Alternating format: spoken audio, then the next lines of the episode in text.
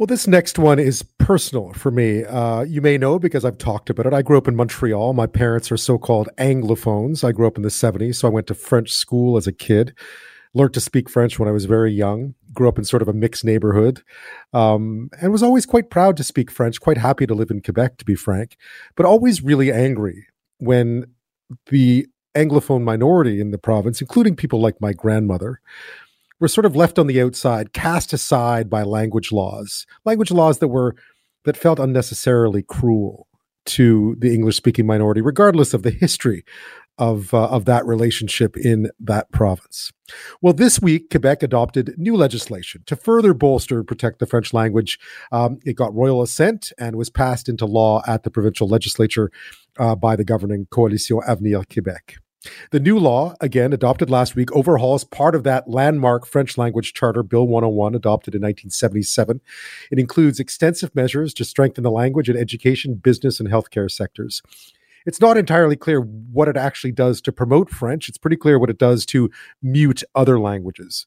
Bill 96 has been widely criticized by Anglophones, the indigenous and immigrant groups, uh, over concerns that it goes too far by threatening access to healthcare, education, justice, and other government services in English.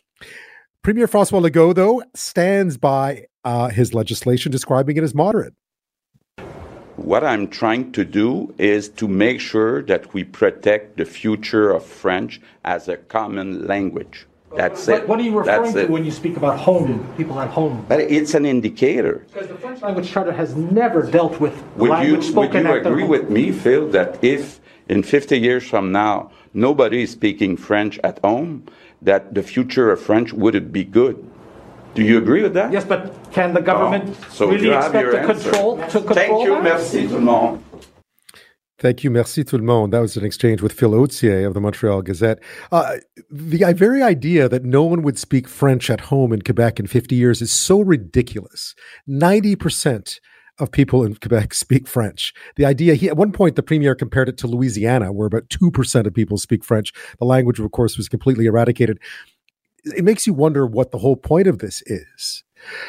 Well, the fact is that it is essentially, like most things, about politics. Uh, and Legault is using the non-withstanding clause as, in an omnibus way uh, as a get out of jail free card on this one, preemptively to top it all off. So, if this is about politics, it's because it's popular in many parts of Quebec where uh, Francois Legault knows he needs to win seats in an upcoming election. Uh, and those areas of the province where the language they speak at home really isn't an issue. And who speaks English is even less of an issue because very few people around them do. Well, joining me now with more is Patrick Dery. He's a columnist, a public policy analyst, and an associate editor at Policy Options, and he joins us from near Montreal. Thank you for your time, Patrick. My pleasure. So, tell me a bit about just the timing of this policy because it, it sounds like a very wide, very broad, and tough language law. And if you're sitting outside of Quebec, you wonder why now.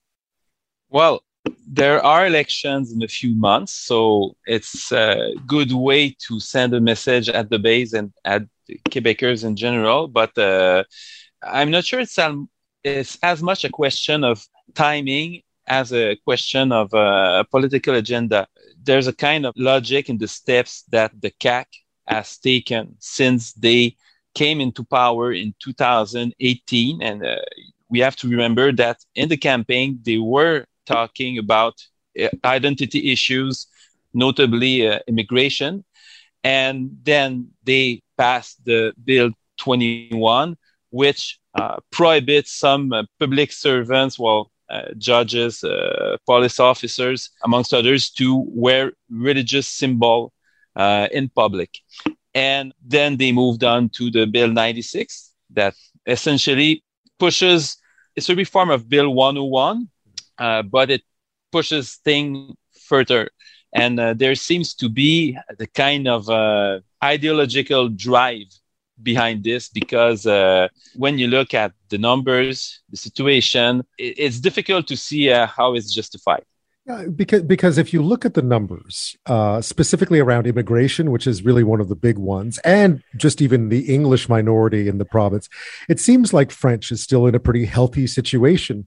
Uh, I, I, know the premier this week uh, referred to the language disappearing in 50 years. Is is that is he telling the truth? Is it's legitimate in Quebec to have uh, some preoccupations about where the the state of uh, the French language will be going the next 100, 200 years. Uh, that's legitimate because we're, we're about 7 million French uh, speaking uh, pe- people, uh, well, francophones and other people who speak French in Quebec, but in Canada, it's altogether about 8 million people speaking French. And of course, we're, there are about 400 million Anglophones in North America. But that being said, if you look at the general trend, right now in Quebec, there's about 94% of the population who are able to have a conversation in French according to the data from the latest census from uh, Statistics Canada 2016. So 94%, it's, it's pretty good. And you, you also have to remember that there has never been a period in all the history of Quebec where there were 100% people able to speak French in Quebec this has never existed, of course, before because there, there were First Nations were there before the, the, the French came here, mm. and then uh, the English came here, then the, the Irish and Italians, and so on. So, 94%. Well, the situation we have now, the proportion of a population who's, who are able to to have hold a con- conversation in French has never been higher. So, and if you look back uh, about 45 years ago, and uh, at the end of the 70s, it was 89%. So it's going in the right direction. Of course, we'll never get to 100%, but it's not uh, as if it was going downward. And uh, as for uh, the comparison with uh, Louisiana that Premier Legault made at the beginning of the week, saying that in, in about 50, 50 years, so two generations, we could be looking at a Quebec that will look similar to Louisiana. There's absolutely no way uh, that this can happen. And uh, just to give you a, a, few numbers, I just mentioned that in Quebec, about 94% of the population is able to hold a conversation in French, and uh, about 80% uh, are speaking it at home every day. Well, in Louisiana, you have about two or three percent of the population who are able to speak French. So it's not even in the same universe. And so, uh, th- there's no bill 101 in Louisiana that mandates uh, immigrants to go to French school. Uh, it was quite the opposite. 100 years ago, Louisiana passed a law to prohibit uh, the teaching in French. So, so it, it, it's a significant difference. I was going to say, Patrick. I mean, is it popular? Is it popular within within the most of Quebec? I know there's been a lot of opposition to it from certain groups, but overall, has this been well received? Oh yes, oh, yes, it is because you're touching something that is really uh, emotional, and uh, at some point, it's really, really difficult to have rational discussion about identity, whether it's uh, secularism or whether it's the French language. Uh, it's it's really sensitive in, in Quebec, and uh, really really smart people at some point they just they, they just don't care about facts. They just don't care about numbers, and it's made worse by the what the, the message sent by uh, the government. And I'm we were talking about, uh, I was mentioning Simon Jolin Barrette, the Minister of the French language. And just to give an example, he mentioned earlier this week that uh, about uh, 55%, only 55% of uh, immigrants coming to Quebec who don't speak either French or English, about 55% of them, them uh, move towards French.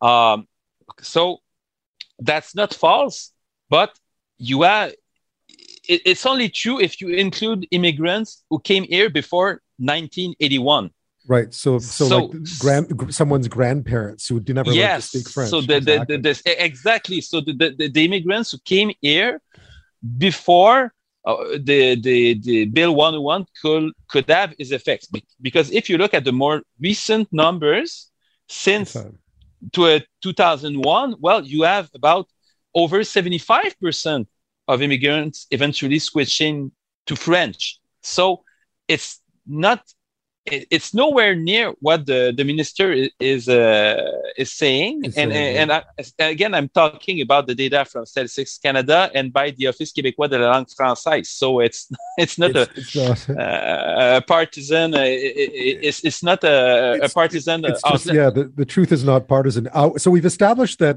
it, it really isn't backed up by any real, you know, uh, current threat to the French language. There'll always be a long-term existential threat to the French language in Quebec, but le- nothing to suggest it needs to be done right away, and certainly not at this with this amount of um, this amount of fervor. Uh, I'm speaking with Patrick Dery. He's a columnist and public policy analyst, associate editor at Policy Options. When we come back, we'll talk a bit more just about the negatives that could come from this. Uh, we know already that it does uh, violate the Charter of Human Rights, uh, the Charter of Rights in, in Canada, because they've had to use the notwithstanding clause. But what could be the downside for all this for uh, Francois Legault? And is this the beginnings of another move towards sovereignty? I think a lot of people outside of Quebec would be wondering that. That's next.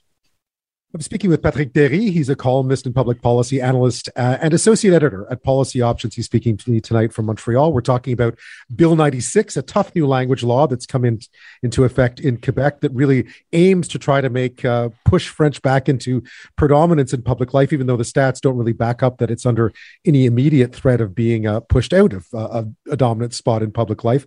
Um, uh, there's been a lot of backlash towards this, Patrick, from minority groups from outside the province as well. This is this is a dangerous balance that that uh, François Legault is trying to walk here because Quebec's international reputation, its ability to attract immigrants, it's all on the line if Quebec is seen to be an intolerant place. I agree with you, but I don't think it's a concern of Premier Legault right now. And uh, well, he doesn't care, uh, or he doesn't see it, or he doesn't want to see it. I have, I'm sorry, I have no better answer to that because uh, Quebec prospered on this uh, openness. Uh, at the end of the 70s, there were some English people who, uh, who left because of the, when the party Parti Québécois came into power. But those who stayed, uh, and most of them stayed, they accept that uh, the common language in Quebec has to be French. Uh, they're not against French; they just want to keep talking whatever second or third language they are they are speaking, which is perfectly normal, like uh, French-speaking people in uh, Saint Boniface in uh, Yeah, in Manitoba. other- in other parts of the country. I mean, I guess the problem here is that the minority linguistic rights within the province are being, I mean, they're not going to have access to the services that they perhaps, I mean, at least under under our laws, the the ones that they're entitled to. Yeah, and a, a strange justification for that is that uh, in other parts of Canada it's even worse. So it's a really weird way of uh, justifying that, and also because some provinces, namely uh, Ontario, is moving in the uh, opposite direction, uh, i.e., uh, extending the services in French. But here, in, for example, you have the, the, the Bill 96 prohibits the, the, the condition that a judge in certain parts of Quebec has to be uh, bilingual. Uh, Right. This has never been an issue before under the Parti québécois, for, for instance, because uh, on the South Shore and North Shore on, of Montreal, there are people speaking English and who end up uh, before a judge from time to time. And uh, in a court of justice, uh, it's really important that you be able to explain yourself in your own language and that to be understood in your own language because nuances are really important. And that bill wants uh, aims to remove that without absolutely no reason. It was it's a solution to a problem that did not exist, and we have many other issues with our justice system, namely access and uh, delays, and you don't have to pile up uh, on that. I mean, it feels And like there's a there's a lot in here that addresses issues that don't actually exist. Although, I mean, as you mentioned, it's popular, so I mean, we know what we for for good reason we know why it's being done, and I imagine there are some elements of it that are probably decent policy. Uh, the, the last, I mean, I think listeners outside of Quebec will really want to know if this is an ideological move between you know the banning of religious symbols, the reinforcement of French language laws, including the Office de la Langue Française, um, you know, the sign laws, so to speak. Are we heading back towards another sovereignty movement towards another referendum? No, I don't think so. Because um, the, what the CAQ, uh, the, the political genius of the CAQ, if, if, if I can say, is that they basically took many of the positions on the of the Parti Québécois, took them in some cases one step further. So, but we have to mention that the Parti Québécois right now uh, is different from the Parti Québécois 30 years ago and uh, is, is in general in the same space as the CAQ on those issues, but without wanting to leave uh, Quebec. So you have uh, a federalist party that is very nationalist. And in the end, well, at the next election, they're likely to have, I don't know, somewhere between 40 and 45 percent uh, of the vote, which in our system in Quebec, in the current state, with the uh, opposition parties divided between four parties, roughly at 10 or 15, 20 percent of the vote, uh, the CAQ is going to have possibly 100 uh, seats at the National Assembly out of 125. So it will be a total domination for the next four years.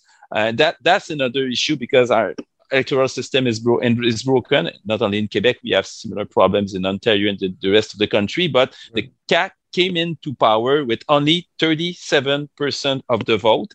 They were able to register a majority with that, and it is, it's the lowest tally of vote for a majority in all history of Quebec. And now they're going to have somewhere above 40, a bit above 40%, and they, they, they're going to have a total domination. So there's not going to be any real opposition for the next four years. And that's also a problem. And well, clearly they found a magic formula. Uh, uh, if it involves perhaps trampling on minority rights, then then I guess it's popular, but it doesn't mean it's necessarily correct. Patrick Dery, thank you so much for your time. My pleasure. Thank you for having me.